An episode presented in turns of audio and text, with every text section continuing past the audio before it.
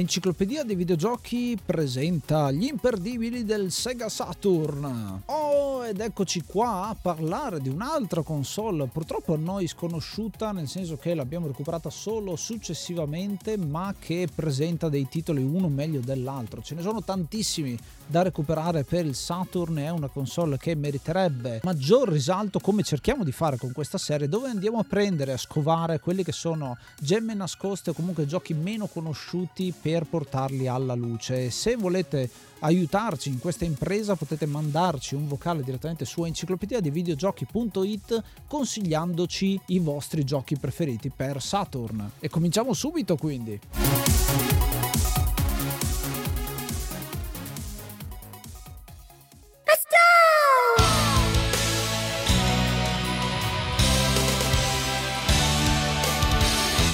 Sento di essere in dovere di citare il mitico Astal, un gioco veramente veramente sconosciuto, non ho mai sentito nessuno nominarlo da nessuna parte, ma che è un titolo platform che secondo me merita parecchio, del 95, sviluppato dalla Sega stessa e che presenta questo protagonista platform 2D, protagonista che è molto particolare con questi capelli rossi fluenti, ma che è particolare perché presenta tutti sprite disegnati un po' alla Sony Sonic, ricorda molto i titoli precedenti insomma di Sega, ma in un ambiente che ha del 3D o comunque del parallax scrolling, quindi sembra molto 3D. La cosa che mi ha stupito subito è la quantità di mosse e di cose che succedono a schermo. Uno perché il nostro protagonista Astal può prendere degli oggetti e vediamo muoversi indietro la telecamera a zoomare in fuori e Astal può prendere delle pezzi di montagna e lanciarli contro i nemici, quindi questa cosa lo rende molto molto interessante, ma non solo, perché ci sono anche degli elementi di storia,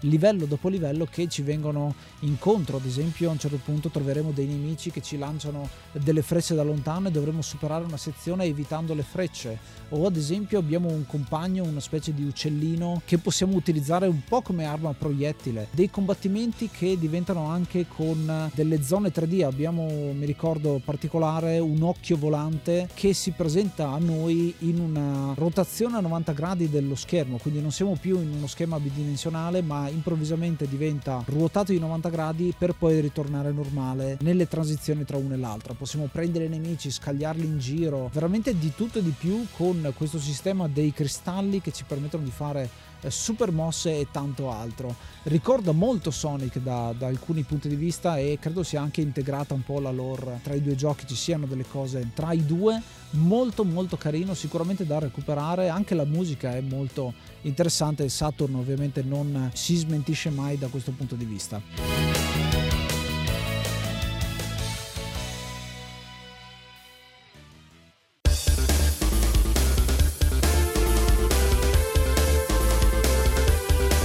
Gioco che sicuramente non può mancare nella libreria di ogni possessore di Sega Saturn è Waku Waku 7, un picchiaduro a incontri del 1996 sviluppato da Sunsoft. Questo picchiaduro è riuscito a ritagliarsi un suo spazio nel possente mondo dei picchiaduro, soprattutto della metà degli anni 90, grazie alla sua vivacia e ai suoi colori molto forti. E soprattutto una particolarità forse fondamentale per questo gioco sono le molteplici citazioni che vengono fatte e che sono servite da ispirazione per la creazione di questo gioco, a partire dalla trama. Waku Waku 7 7 infatti è una storia simile a quella del classico Dragon Ball con queste sette sfere che una volta riunite concederanno al loro possessore di esprimere un desiderio, come succedeva con le sfere del drago appunto in Dragon Ball e ogni personaggio selezionabile ha una sfera di vario colore, sono i sette colori dell'arcobaleno e quindi questo torneo, tra virgolette, il motivo per questo picchiaduro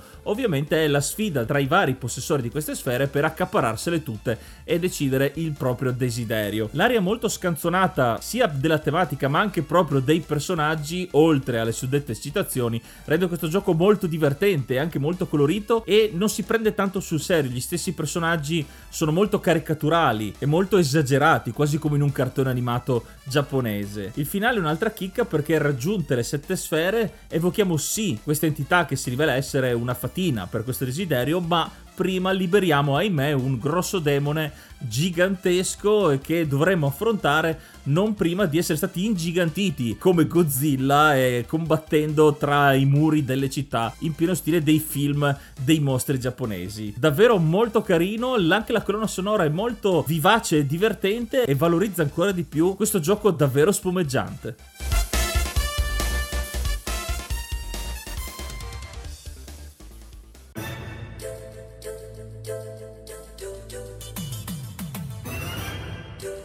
Il secondo titolo di cui vi voglio parlare è un gioco che magari è conosciuto di più perché conosciuto è il suo autore. Infatti stiamo parlando di Police Notes di Hideo Kojima, uno dei titoli iniziali prima di creare Metal Gear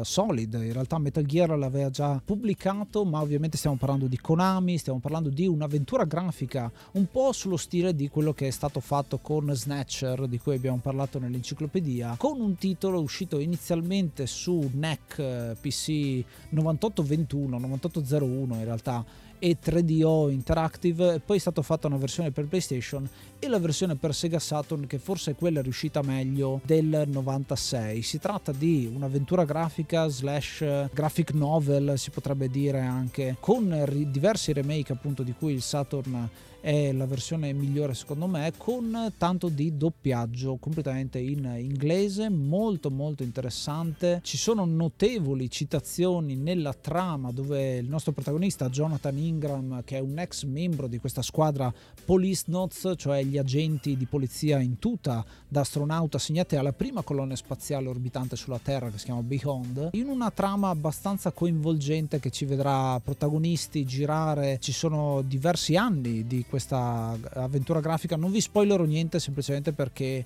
merita sicuramente di essere recuperato e giocato in tutte le sue salse. Un pochino un genere che può non piacere, ma sicuramente se vi piace la storia e volete sapere la testa di Kojima, il cervello di Kojima, cosa pensava in quegli anni, veramente è da recuperare assolutamente.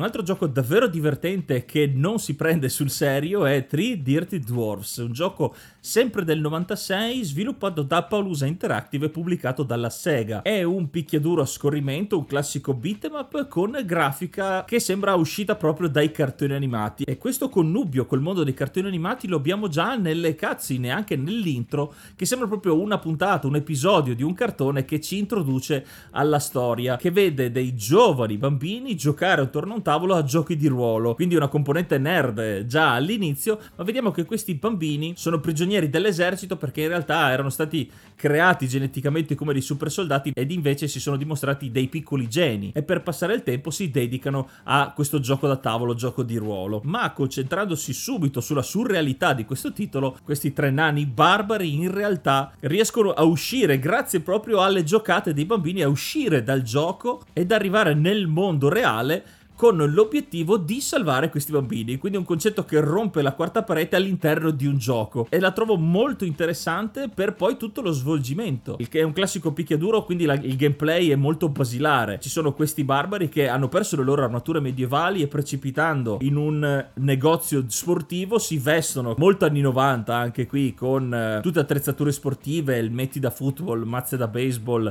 birilli del bowling e palle da bowling ovviamente e si devono far strada tra orde di nemici dell'esercito, ma anche degli stessi nemici fantasy, perché queste porte che hanno aperto per poter arrivare nel mondo reale, tra virgolette, ha fatto sì che anche i mostri fantasy li seguissero in questo mondo. Quindi abbiamo una mescolanza di moderno ma di medievale in, una, in un ambiente molto urbano e dalla giocabilità molto fluida. L'ho trovato molto interessante. Dal punto di vista del gameplay si può giocare contemporaneamente in tre persone utilizzando ognuno il proprio barbaro oppure anche giocando in meno giocatori giocatori, uno avrà la possibilità di utilizzare e cambiare i vari personaggi rimasti. In single player, ad esempio, potremo usarli tutti e tre scambiandoli e una volta che sarà sconfitto uno, prendendo controllo del secondo, potremo andare a recuperarlo colpendolo e quindi schiaffeggiandolo per risvegliarsi. Un sistema molto curioso ma interessante per la gestione delle vite e dei crediti nel gioco. Il finale anche qui è molto divertente e scanzonato con il generale che cerca di corrompere i barbari a entrare a far parte dell'esercito promettendogli armi e distruzione e i bambini per per far tornare questi barbari dalla loro parte continuano a tirare i dadi da 20 tipici dei giochi di ruolo finché non hanno un risultato di successo e questi Three Dirty Dwarfs sconfiggono il nemico liberando i bambini. È un finale molto divertente come peraltro tutto il gioco che consiglio caldamente.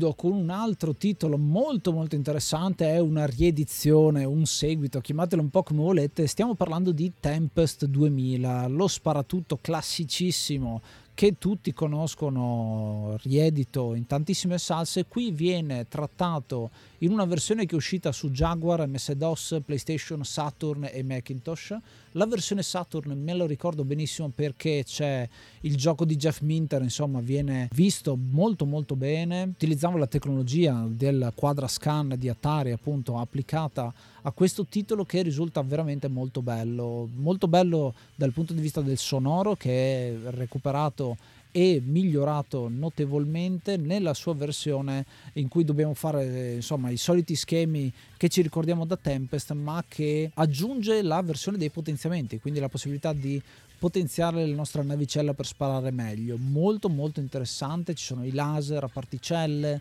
gli spike layers, la palla a miccia, me la ricordo io, per fare degli attacchi per sconfiggere più nemici contemporaneamente. La versione iniziale è stata sviluppata su Atari Jaguar, appunto della Atari stessa, ma poi sono state fatte diverse conversioni, tra cui quella Saturn. Forse è la migliore riuscita e c'è parecchio da discutere anche sul fatto che alcune conversioni migliori siano state quelle del Saturn che però non ha avuto così tanto successo e quindi molti dei giochi che abbiamo citato ce li ricordiamo per altre versioni che però sono uscite peggio, ma questa qua merita tantissimo. Tempest è un grande classico, se non volete giocarvi l'originale sicuramente questo vi dà un'esperienza molto simile a quella dell'originale, ma in una salsa un pochino più nuova un pochino più accattivante.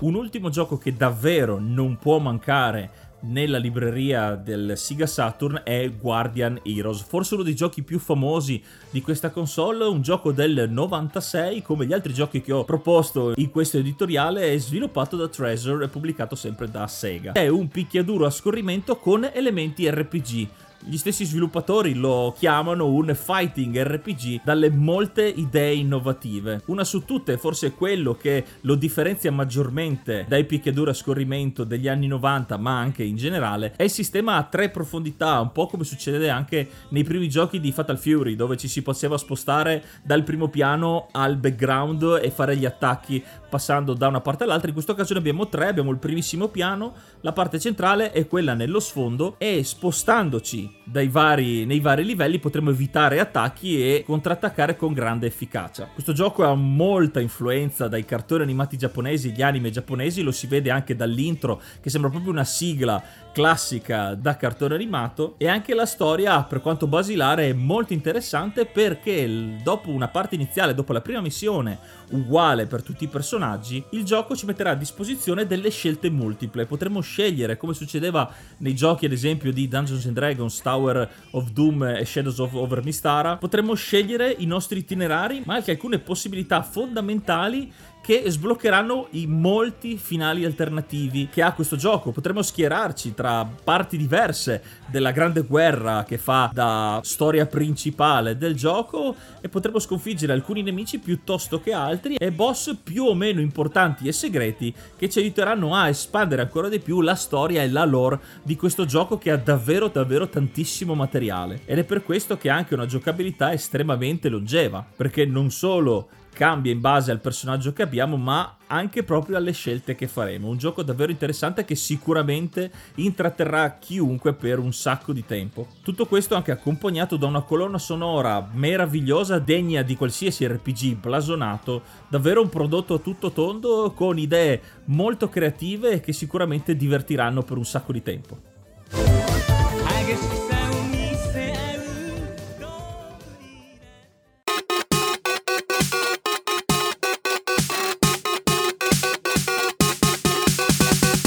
E voi conoscevate questi giochi? Ci avete mai giocato e ce ne consigliereste degli altri che devono entrare di diritto nella collezione di ogni buon collezionista? Fatecelo sapere seguendo i link su enciclopediadivideogiochi.it e magari perché no unendovi al gruppo Telegram t.me slash enciclopedia dei videogiochi.